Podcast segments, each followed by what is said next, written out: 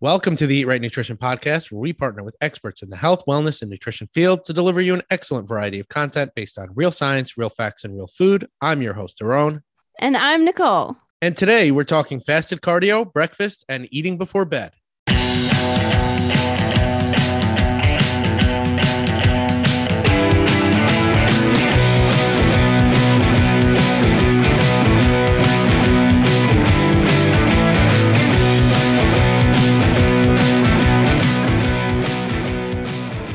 Ladies and gentlemen, welcome to episode number 93 of the Eat Right Nutrition podcast. Today, we are going to talk about fasted versus fed state cardio. Do you burn more calories or more fat when you're doing fasted versus fed cardio? Is breakfast the most important meal of the day? Does it stoke your metabolism? How does it affect your blood sugar? And does how late you eat affect your progress? All right. What are we starting with? Fasted versus fed? We're going to start with fasted versus fed state cardio. Okay. And I will kind of preface this by saying that automatically, right off the bat, going into it, I actually going into looking into this and and just you know updating myself on the data around this. Um, I I think my my stance has always been I always eat something before I do any type of workout. Mm-hmm. And I, I, was just always, you know, I came from the bodybuilding school of thought of I I I want to preserve lean mass and mm-hmm. I don't want to um I just don't like working out fasted. It just doesn't, it's never anything I did. But what I will say is that there are different people, especially even in the in the competition world, there are different people where some people will do fasted cardio every day and mm-hmm. other people won't. And both of them seem to be successful. So, right off the bat, from a practical standpoint, mm-hmm. I never thought that it was necessary to do fasted cardio, um, even without looking at any of the research. But diving into it and talking about kind of where that methodology came from and where some of the science began and where it evolved to, I think is important in this conversation, Nicole. Yeah. And figuring out you know, kind of because there are still some people out there that'll be like, you've got to do fasted cardio, especially with the development of intermittent fasting. Mm-hmm. People are like, you should work out fasted and you should not eat until, you know, X o'clock, whatever that time is. Mm-hmm. And you'll be wild, more wildly successful. And you and I, Nicole, have done a podcast on intermittent fasting and mm-hmm. our thoughts on that. And if you want to hear about that, just scroll back to I don't remember what number it is, but if you scroll down and find, you know, the words intermittent fasting, or you can probably Google keyword search eat right nutrition podcast intermittent fasting, and I'm sure it'll come up. Mm-hmm.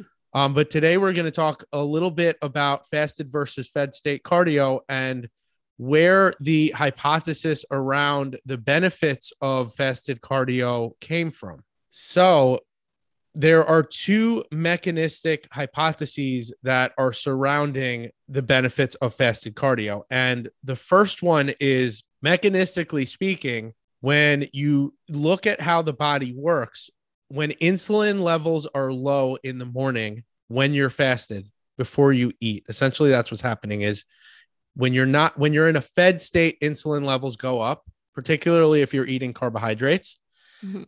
And when insulin levels are elevated, that essentially inhibits lipolysis or breakdown of fatty acids. So it has this suppressive effect on breaking down of fatty acids. Therefore, if you don't eat anything and insulin levels are low, then you are going to free up fatty acids and be able to burn them. Essentially, that's how the body works. Now, the second piece to this is also has to do with glycogen. And because glycogen levels are lower in the morning, your body will have no choice but to break down fat and use it as fuel. Now, from this standpoint, I would probably argue that glycogen levels aren't completely de- depleted in the morning. Unless you had a really hard workout, you didn't eat before you went to bed, and then you fasted for eight hours while you slept, then maybe your glycogen levels would be super low in the morning. But it's it's highly unlikely that you've depleted all of your glycogen while you're while you were sleeping at night. Would we mm-hmm. would you agree with that, Nicole? Yeah, absolutely. In any case, these are the two mechanistic standpoints that this whole these this hypothesis kind of stands on or this theory stands on. That So- these are the reasons why people think they should do fasted cardio. Yeah, and mechanistically speaking, it makes sense. Now, here's the thing with research: is me- mechanistically speaking, a lot of things make sense, right? Nicole, you and I have talked about supplementing with L-carnitine, for example. And I'm going to bring this back into it because mechanistically speaking, L-carnitine Yeah, moves fat good. into the mitochondria, right? It sounds like it works, but then in practical application, you're like, oh well, supplementing with L-carnitine doesn't increase fatty acid oxidation. Mhm. So in that case, right, it's the same thing. It's like, well, this kind of makes sense. And this is the reason why we test these things. yeah. So let's talk about what the research says. And this research dates back to, I think it was like 1978 or 1979, some, some like late 70s. Doing fasted cardio does seem to increase fatty acid oxidation during the bout of exercise. So when you are working out fasted, like we said, insulin levels are low, so you're going to burn more fat. So therefore, you use you do technically use more fat for energy when you are doing cardio fasted. There are studies testing this using respiratory exchange ratios, which essentially what happens is you look at uh, different ratios. If you're closer to 0.7 in that respiratory exchange ratio, uh, that means that you're burning predominantly fat. If you're closer to 1.0, then that means that you're burning predominantly carbohydrates. So that's how we kind of test that Mhm. and we measure fuel utilization during exercise and it shows that when training fasted you are predominantly burning fat as fuel and when you eat particularly when you eat carbohydrates you're burning predominantly carbs for fuel and this is obviously due to the presence of carbohydrates which uh, increases insulin which causes your body to utilize more uh, or or not utilize fat and then utilize more carbohydrates Mhm. However, that doesn't necessarily mean, and, and this was more recently tested, right? We're talking late 70s. So from the late 70s, really up until 2011, we really kind of thought for that time span, like that's it. All right, science is settled. It's all good. However, when you look, when you fast forward to 2011, a study on the influence of food intake on respiratory ratio and excess post oxygen consumption after endurance training, so after you're doing cardio, showed that even though you burn more fat as fuel during the exercise when fasted, the body seems to compensate by burning less of that source of fuel for the next 24 hours. So if Mhm. you're burning more fat during your workout because you did a fasted workout, you're going to burn less fat during the rest of the day than Mhm. you would have had you have worked out in a fed state. So there's a compensation mechanism that's going to kind of offset that. Now, fast forward, and, and really, I think the big question is always will I lose more weight doing fasted cardio versus fed state cardio? Because, you know, technically I'm still now mechanistically, I've explained to you why it theoretically kind of wouldn't because of that 2011 study. But now let's look at a 2014 study by Brad Schoenfeld and colleagues that showed body composition changes associated with fasted versus non fasted aerobic exercise. And it was the first study to measure weight and body fat between groups. And Mhm. what this study found essentially what they did was they had two different groups. Each group did one hour of cardio three times a week, either fasted or fed. And both groups were, it was isocaloric. So both groups had the same calorie deficit. Essentially, what he did was they did a Mifflin equation. They said, okay, this is your estimated uh, energy expenditure for the day. And let's, based on that, with the activity factor, all the stuff that you plug into that equation, based on that, now let's put you in a 500 calorie deficit. So everybody was put into their own 500 calorie deficit and no significant difference between groups over the four week period. The study suggests that what matters most, this is what Nicole, you and I talk about all the time, Yeah. is the total caloric intake in a Mhm. 24 hour period. That Yep. is what is going to matter when you're looking at fat loss. How many Mhm. calories are you consuming and how many calories are you burning? Regardless if you're doing fasted or fed state cardio, that's not going to matter as much as the deficit. Yeah, I think what when you when you talk about when we were talking about this offline and I was thinking about it, if you burn more in the fasted state with an hour of cardio in the morning and then less throughout the day, or that's you. And then I do a fed state cardio and I burn less within that hour of my actual exercise, but more throughout the day. It's still the same amount burned equally throughout the day. You're just burning more in the one hour of activity fasted than I did in my one hour of activity. It's isolated, right, to that well, cardio session. I'm burning more fat, right? And then, and that's again right. back to that compensation that it's the what the research shows is that there's a compensation mechanism and i'll burn if i burn more fat in that workout session in that session then mm-hmm. i'm going to burn more carbs for the rest of the day right so equal it in my opinion or from what i've read and what we've talked about it's like everything else it, it may be more in that one hour session of cardio but it's isolated to just that one session versus the bigger picture throughout the day. And I feel like a lot of people get very caught up in, and we talk about this a lot. The you say it all the time that one hour of exercise compared to the 24 hours in the day isn't going to out, you know, it's not going to um, outpace. It's not going to outpace yeah. the rest, everything else. If you're yeah, overeating or under exercising. So, you know, when you think about it in the big picture, rather than just the individual session or three individual cardio sessions, is it worth doing in a big picture setting? Like, is it really that much of a push to create more fat burn, quote unquote fat burn, than if you just, you know, even had a snack, something light? No one's saying you have to have like a four course breakfast. I could never do that uh, during cardio, but I also can't not eat anything to do cardio. Yeah. So, Nicole, you say, is it worth it? And that kind of makes me think about who is the population that we're looking at here, right? So, right.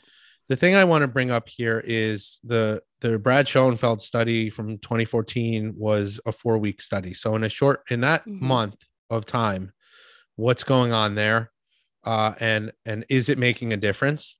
Um, and then also, you know, I'll reference there's a 2017 meta analysis on this that compared five different studies, and each of those studies was four to six weeks, same end results, right?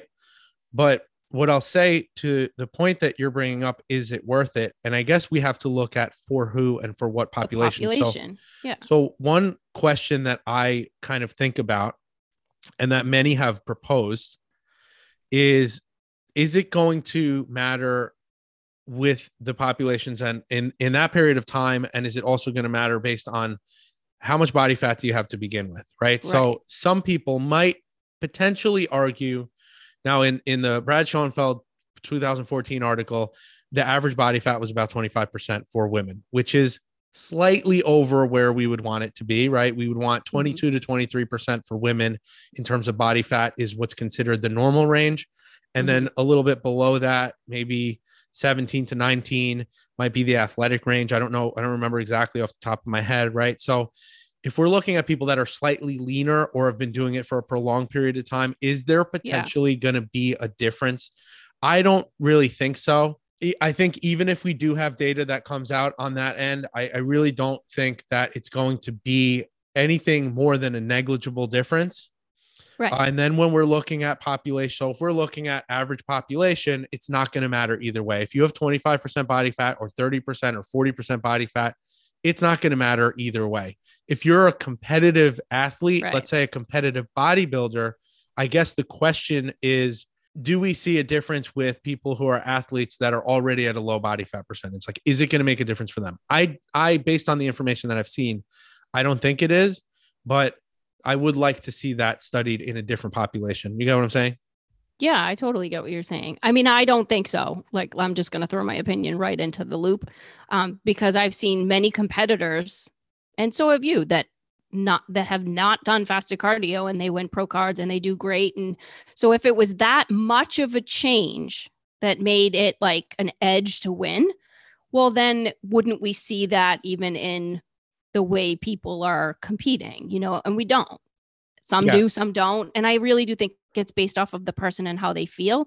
And then you talk about fed. My question is, well, what's fed? Is fed a full meal? Is it a certain amount of carbohydrates? Is it a snack? Like, well, fed, what do you mean by say, fed? Well, fed, we can say, I mean, I can technically say that fed, even if you're not eating carbohydrates, if you have some amino acids, that's going to have an insulin response too. So even if you just had so protein, you're saying, yeah. Meal, yeah, let's just come, let's just say fed versus that we can obviously we can talk uh, um, almost like get a little more nuanced here yeah. and say, okay, well, what if you're having protein, or what if you're having protein and fat, or what if you're having protein and carbs? Like, exactly. is there going to be a difference based on the com- on the on the um, composition of the meal? But honestly, like, no, you're saying if it if it creates insulin response, it's fed. Yeah, I mean, in the technicalities, like I don't even want to get that deep with it and say, okay, okay, okay well, like what is the difference in macronutrient compositions? Like I don't even think anybody's ever going to go that deep. Yeah, see, but, I like to go deep. All right, moving along. all right, so uh, some additional talking points on fasted versus fed state cardio is because when you look at it, there's kind of like two camps here, right? There's a camp that's like, all right, you need to do fasted fasted cardio, and then there's the camp that's like, you shouldn't do fasted cardio, and you need to maintain muscle, and you need to be anabolic, and you'll be catabolic when you wake up in the morning, and therefore you should, you won't maintain as much muscle mass. Uh, from the data that we have we don't see any significant differences in muscle mass doing fasted versus fed state cardio. Now, I will say if you are in a, and this is just my thoughts and my opinion on this, if you are in a larger calorie deficit, right, going back to the competitors and, and people in that field, if you're in a mm-hmm. larger calorie deficit and you've been dieting for a long period of time, that might affect muscle mass even greater. And what I will say is ultimately, it's kind of a it's a it's a preference thing that's what it's going to come down to yeah. um but if you are going to do fasted cardio make sure that you are accounting for your total protein for the day and your mm-hmm. protein feeding frequencies even if you're doing that fasted cardio so going into that preference piece nicole some people do work out early in the morning or some people do their cardio early in the morning and they just don't feel like eating. They're like well yeah. i'm nauseous because i'm eating too close to my workout. Yeah, i don't yeah. feel good when i do it. So yep. i'll go as far as to say you at that point do what you want. It's fine. It's not going to matter either way. I like working out fed. I i can't i can't see myself not doing that but I know plenty of people that do it the other way and they're like, well, I can't work out with something in my stomach. Okay, fine. Yeah, I'm the same way. I don't ever force anyone. I, am not a believer in force feeding. Like, I think if you're good and you're comfortable getting up and getting your workout in without food, knock yourself out. But just make sure post workout you are getting something in and starting your day off with the appropriate food post workout, I guess. Yeah, so Nicole, that kind of goes into uh like, like that 24 hour window thing. Like we've talked about this before, where if you are you have kind of a bigger window than we used to think in terms of the anabolic window. We used mm-hmm. to think like you have to have something right after your workout. Now we're like, ah, you can have something a few hours later. It's not really going to matter. Yeah. Um, from a muscle protein synthesis standpoint. But to your point, if you are eating if you're if you're eating before your workout, you'll still have some amino acids left in your system afterwards. If you mm-hmm. fasted mm-hmm. all night, yeah, and all before and, you work out, and then all before you work out, and then you worked out, it would be, I think, wiser to optimal. eat closer to yeah. your work. It would be op, yeah, optimal. I guess is a better word. It would be more optimal to eat closer to your workout if that's the case, and you end up deciding to do fasted cardio. The next topic I want to talk about, and this is kind of similar to what we just talked about, but some different talking points here. Is breakfast the most important meal of the day? And there have been some thoughts around breakfast and your metabolic rate. So we're going to talk about that. There are also some studies floating around there on the effects of skipping breakfast and hunger. And there are also some thoughts on whether or not you're going to eat back those calories. Mm-hmm. So I want to get into that. And I want to start by saying that the the notion that breakfast is the most important meal of the day was actually started before any of this research came out. It was mm-hmm. it was the root of it is not based on research.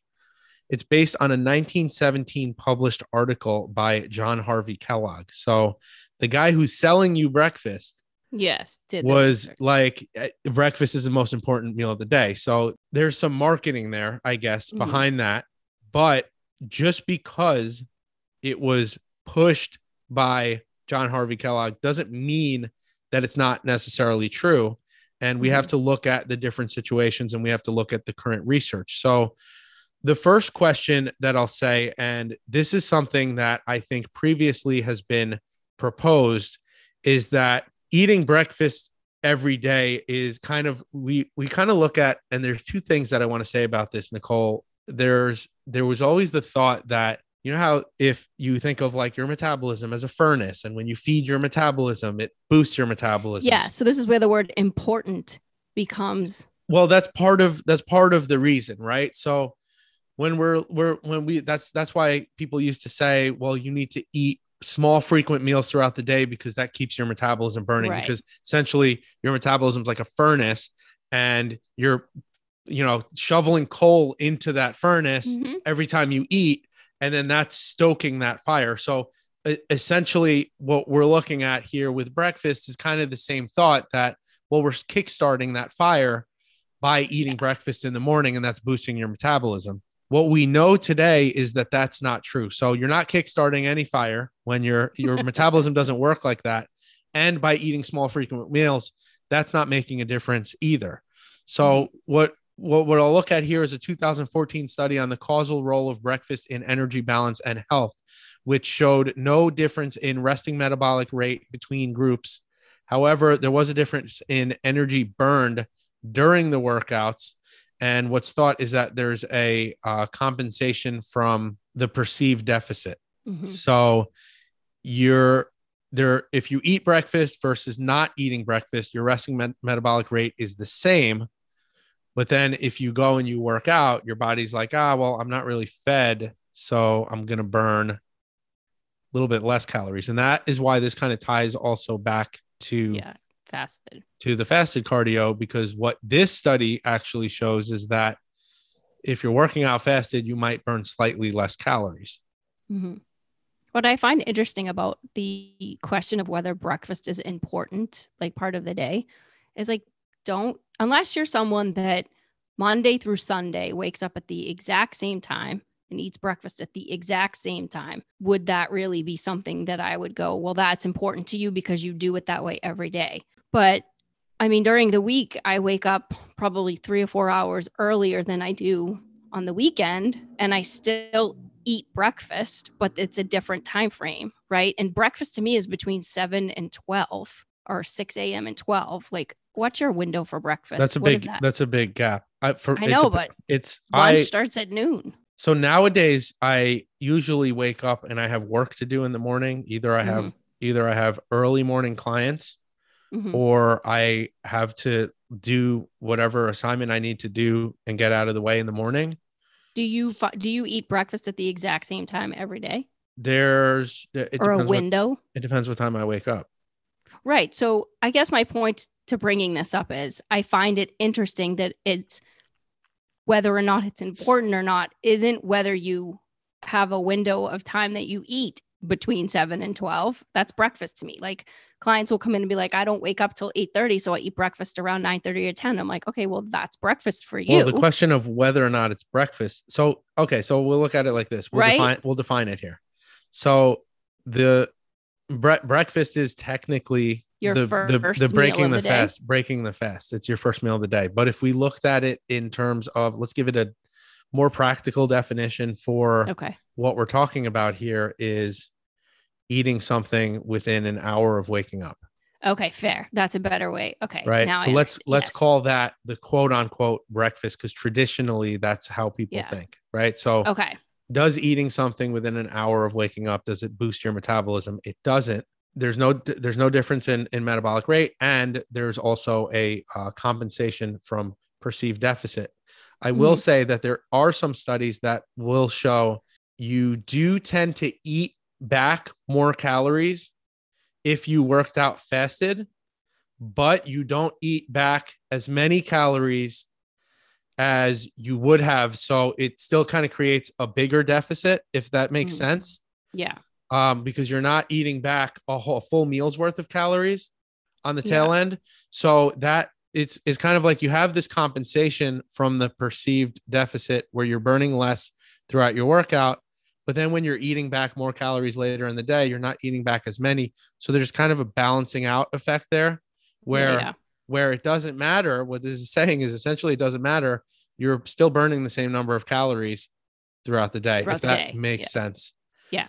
I feel like that was like the long way around that. But um that the effect of skipping breakfast on hunger is really going to depend on the individual too. If we look at hunger hormones, hunger cues, uh we're we're saying if you're somebody that is hungry when you wake up in the morning, then you probably shouldn't skip breakfast. And Nicole, I think this is kind of a little bit to your point.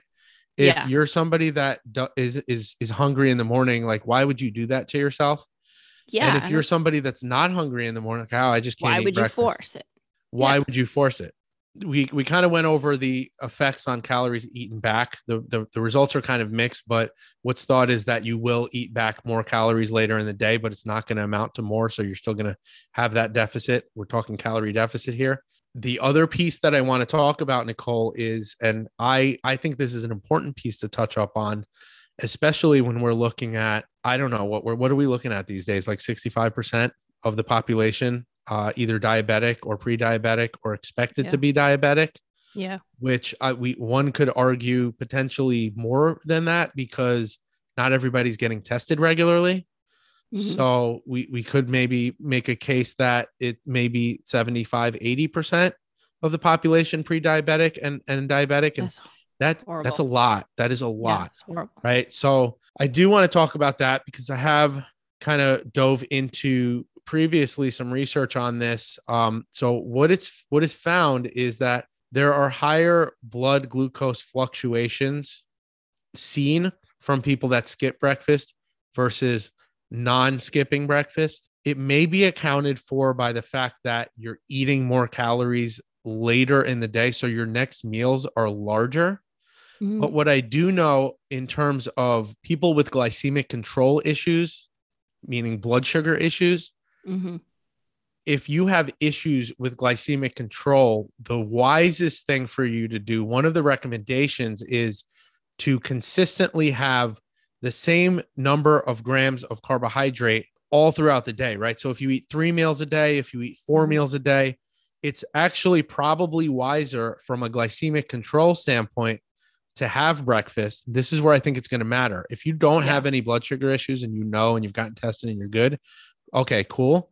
But if you do have issues with blood sugar, having breakfast, let's say you have like 40 to 50 grams is your range per meal. So if you have 40 to 50 grams of carbohydrate in breakfast, and then your second meal, and then your third meal, and then your fourth, if you have a fourth, then that is going to be, I think, more favorable Mhm. in controlling your blood sugar, getting your diabetes or pre-diabetes under control. Yeah. And then obviously we also factor in what what's the rest of the composition of the meal. Are you having fat with that meal? Are you going to have protein with that meal? How are you going to mitigate that um, insulin response and glucose response? But um, I do think that uh, this you may you may have a greater a better outcome in terms of glycemic control if you are consuming breakfast versus balanced. Yeah. I mean, Yeah. that makes sense if it's a little more, if you're trying, if you're unstable and you are trying to create stability, having a consistent amount each meal makes perfect sense to me. Yeah. And then the next thing is talking about exercise performance when it comes to eating breakfast versus not. So it Mhm. depends on what type of a workout you're doing. Like if you're going to go and you're going to do yoga or you're going to go out for a jog, uh, you'll be fine doing that. Um, or if you're going in and it's like, let's say it's like a deload day or a deload week and you're not really working out too hard, not having breakfast really isn't going to affect you. But if you are really pushing, let's say you're trying to do a one rep max or, or you're doing a more intense workout, you're trying to build Mhm. muscle in that work, you're really trying to produce an outcome in that workout and some some good adaptation there. Uh, or you're doing a sprint versus doing a jog. Not having breakfast is obviously going to affect uh, peak performance. So you're Mhm. not going to perform as well as you could. So Mhm. just something to keep in mind in terms of whether or not you're going to have breakfast. Uh, and then from a hypertrophy standpoint, I always like to kickstart the day with some kind of a protein Mhm. uh, and kind of, you know, there is there may be a potential for some muscle breakdown uh, while you're sleeping. So I always opt to eat something, especially before I work out. Like I said, I have to work out Fed. fed. Yeah. Yeah. I think everybody has their preference. You have to know your body and understand how you function and what works best for you. But these are all very valid points in terms of like baseline approaches. All right. And then, Nicole, the last thing that we want to talk about today is the timing that you eat dinner. Mm-hmm. And does it affect you? And this is a question that I still get. And this is a misconception that I still get is that you are burning less calories when you sleep. Therefore, you shouldn't eat past a certain time. And for some Yeah. people, they think it's six o'clock, seven o'clock, eight o'clock, whatever time they think it is. I'll tell you from a metabolic activity standpoint what's going on. So, metabolic activity while you're sleeping, what it's sh- is shown is that your energy expenditure decreases during the first half of sleep by approximately 35%. What we also find is that you have an increase during your REM sleep. So, when you're dreaming, apparently that takes a, a significant amount more energy. So, basically, what happens is that you have these fluctuations in energy expenditure throughout the night because with the the way if you know how sleep works is you go in and out of deep sleep. So you go REM sleep deep sleep REM sleep deep sleep. In your deep sleep you're burning less calories. And in those cycles of REM sleep you are burning more calories because it takes more calories to dream. So actually that's like your lighter sleep is your REM sleep right Mhm. so that is where you're you're going to burn more calories. What this particular study concluded was that uh, at the very least, it does not appear that the average overall energy expenditure during sleep is any different than resting metabolic rate during the day. And I will tie in Nicole. I did a video about this way back. Yeah. Um, and this was one of the early videos, like before a camera, before a microphone, before I was, you know, even I feel like forced myself to make content. The video, what I did essentially in that video was I used the uh, metabolic equivalent of task and I used the formula. Kind of the formula is kind of like what you would do for, we talk about it all the time, a Mifflin equation, right? A Mifflin equation, you plug in your age, your height, your weight, your sex, uh, your activity factor, right? And essentially, the metabolic equivalence formula has the same kind of thing. It has an activity factor for different activities, Mhm. and it will say on average somebody of your uh, your weight in kilograms and how many hours of sleep you plug in there, right? So it tells you how many calories you're burning throughout the night, and then you can figure out how many calories am I burning per hour on average when I'm sleeping. So the metabolic equivalence for the task that you're doing being sleep was 0.95 and i plugged that in and what i found was that it's estimated that i burn about 758 calories while i'm sleeping which is greater than any meal that i would eat before i go to bed anyway right? I might have a mm-hmm. meal that's like 5 to 600 calories. So what that's saying is i'm going to burn that while i'm sleeping. I'm not going to slow down to the point where i'm not burning the food that i'm eating. And listen people will talk about uh, insulin levels, right? Because insulin will supp- suppress fat oxidation and blah, blah, blah. At the end of the day, what's going to matter is in a 24 hour period, and that matters with all of the things that we're talking about today. What's going to matter is in a 24 hour period, are you consuming less calories than you're expending? Are you in a calorie deficit? And are you consistently in that deficit on a day to day basis? That Yes. includes weekends, that includes on a month to month basis, right? If you want to lose Mhm. body fat, you need to be in a calorie deficit. It's not going to matter what time you eat. Um, uh, there might be some, and this is me kind of recapping everything that we just talked about uh, from an exercise standpoint. It might affect your performance if you're looking at peak performance, eating before, right? Like when you're eating. So that's where meal timing, nutrient timing, you kind of have to be smart about it. Uh, Mhm. and then also, uh, I will say, in terms of sleep, from a what's going on when you're sleeping from a metabolic standpoint, if you're working out during the day, you actually have a greater rate of fat oxidation while you're sleeping because you worked out. And this probably has to do with elevated resting metabolism from that workout and the fact that your body has to repair and recover while you're sleeping from that workout. So if you're working out on a consistent basis, you can even add uh, a little bit more for your uh, energy expenditure and fat oxidation uh, due to that. But overall, Nicole, what the data shows is a lot of it depends, just like anything else. Um, but fasted cardio versus fed state cardio is not going to make a difference for the average population for most people. Whether or Mhm. not you eat breakfast, I think makes a bigger difference and has a bigger impact on people with glycemic control issues, like we talked about. And then the time that you eat really doesn't matter. You can eat, unless you have digestive issues, you can eat uh, pretty much right before bed. I mean, I've I eat pretty close to bed Hmm. uh, or bedtime, and and it's just how my day is structured. And, and when I'm done working, I'm hungry, and I'm like, all right, I need Yeah. to eat something, fuel my body, and that's maybe an hour to an hour and a half before I actually lay my head down to go to sleep. Mhm. Um, I I don't think that there should be a cutoff that people are thinking about, like I can't eat past 6 p.m.